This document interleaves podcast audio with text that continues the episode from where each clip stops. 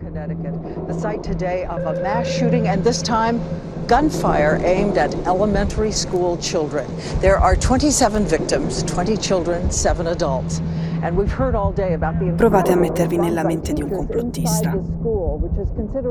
Adesso immaginatevi che vostro figlio sia stato ucciso in una sparatoria a scuola e che tutti gli altri complottisti come voi provino a spiegarvi che non è vero, che non è mai successo e vi perseguitino. Dieci anni fa alla Sandy Hook, una scuola elementare del Connecticut, sono state uccise 26 persone, di cui 20 bambini. Lenny Posner è il padre di Noah, uno di quei bambini. Lenny si ricorda di aver faticato a svegliare Noah quella mattina. Non voleva andare a scuola.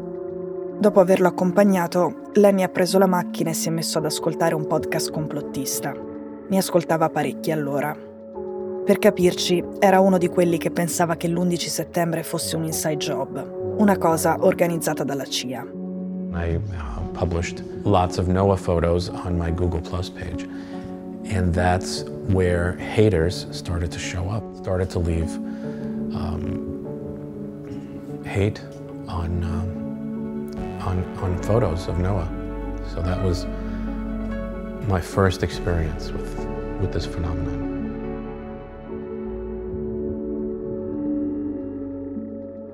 Dopo il massacro, devastato, ha raccontato di aver pubblicato le foto del figlio online. A quel punto sono arrivati gli altri complottisti. La strage, gli dicevano, non era mai avvenuta. Era tutta una messa in scena organizzata da Obama per chiedere delle leggi contro l'uso delle armi. Il mandante era Obama, ma gli esecutori erano quelli come lui, i finti genitori che si sono prestati al gioco dei traditori che hanno finto che i loro figli fossero morti per far contenti i democratici. Lenny ha dovuto cambiare casa dieci volte.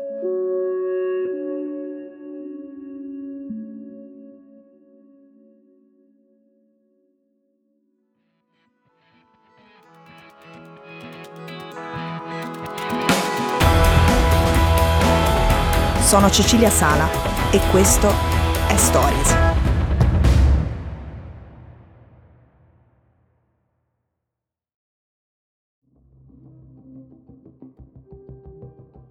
Lenny ha anche dovuto nascondere la sua identità online. La sua vita è diventata un inferno, nel senso che ha sceso un altro girone dell'inferno. Lì ci viveva dalla morte di Noah. Ha divorziato dalla moglie accusata dai cospirazionisti di essere un'attrice. I Posner e gli altri genitori delle vittime sono stati perseguitati per anni, online e anche nella vita vera, con insulti e minacce di morte. Mi hanno accusato di non essere andato al funerale di mio figlio, ha raccontato Lenny, perché non c'erano foto. Quindi, secondo loro, non era mai avvenuto. Lenny all'inizio ha provato a rispondere. Quello dei complottisti era un mondo che conosceva bene. Si è iscritto al gruppo su Facebook Sandy Hook Oaks, il bar virtuale preferito dai cospirazionisti, ma la situazione è peggiorata. C'è chi ha ricevuto telefonate anonime di insulti a tarda notte. Un uomo ha addirittura rubato le insegne del parco giochi che commemoravano due delle vittime.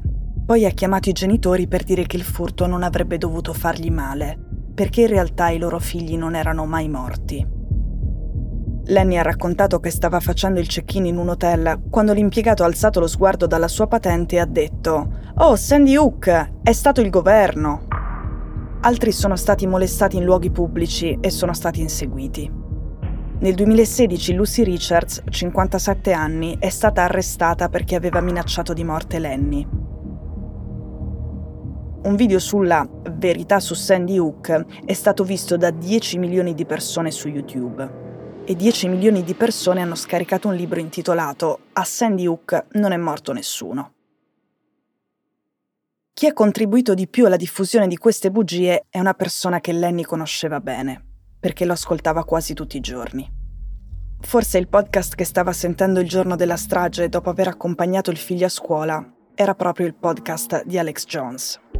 The official story of Sandy Hook has more holes in it than Swiss cheese. People controlling the governments were involved in this. So don't ever think the globalists that have hijacked this country wouldn't stage something like this. They kill little kids all day, every day. And it's not our government, it's the globalist. I mean, they're doing it. They're doing it. They're staging it. Alex Jones con il suo sito Infowars ha costruito un impero. Ha anche ospitato Trump nelle sue trasmissioni, perché l'ex presidente era un suo ammiratore. Per Alex Jones la realtà è fatta così. Hillary Clinton era in un giro di pedofili, Obama è un pericoloso africano, Sandy Hook non è mai esistita. Infowars oggi è in crisi nera. È sommersa dai debiti per le denunce per diffamazione e tutti i suoi video sono stati eliminati da YouTube ma le teorie del complotto continuano a esistere. Perché funzionano? Spiegano le cose complesse in modo semplice, rendono chiari i fatti misteriosi, trovano subito un responsabile. Distinguono tra un generico noi e un preciso loro, i politici, i media, i falsi genitori. Il complottismo è un modo codificato di reagire a qualsiasi cosa e una nuova strage è una nuova occasione. Vale anche per l'ultimo massacro in una scuola elementare in Texas. Lì ci sono stati 21 morti. Disturbing conspiracy theories about the Uvalde school shooter are being spread on social media and other fringe platforms. In a now deleted tweet, one user posted an image of someone they claimed to be the gunman, but the photo was actually of a 22 year old trans woman who lives in New York City. Other people are falsely claiming the shooter was an illegal immigrant and that the massacre was staged.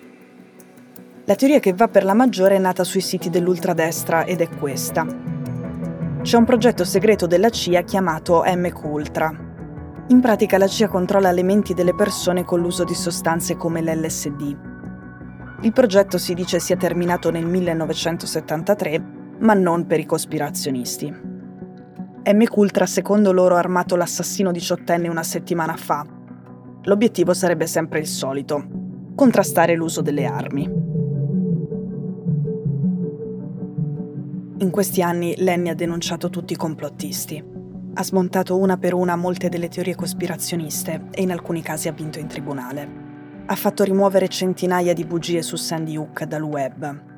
A febbraio ha vinto la causa contro l'autore del libro A Sandy Hook non è morto nessuno. Ha dovuto dimostrare con l'esame del DNA che Noah era suo figlio e che Noah è morto. È un sollievo, ha detto Lenny ma sono stanco.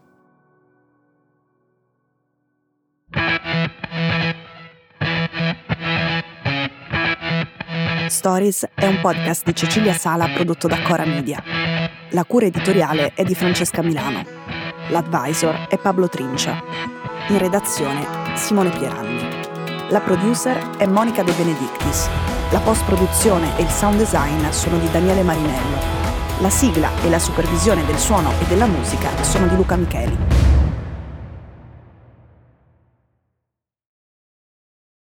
Questo episodio è stato prodotto e sviluppato insieme a Spotify Studios.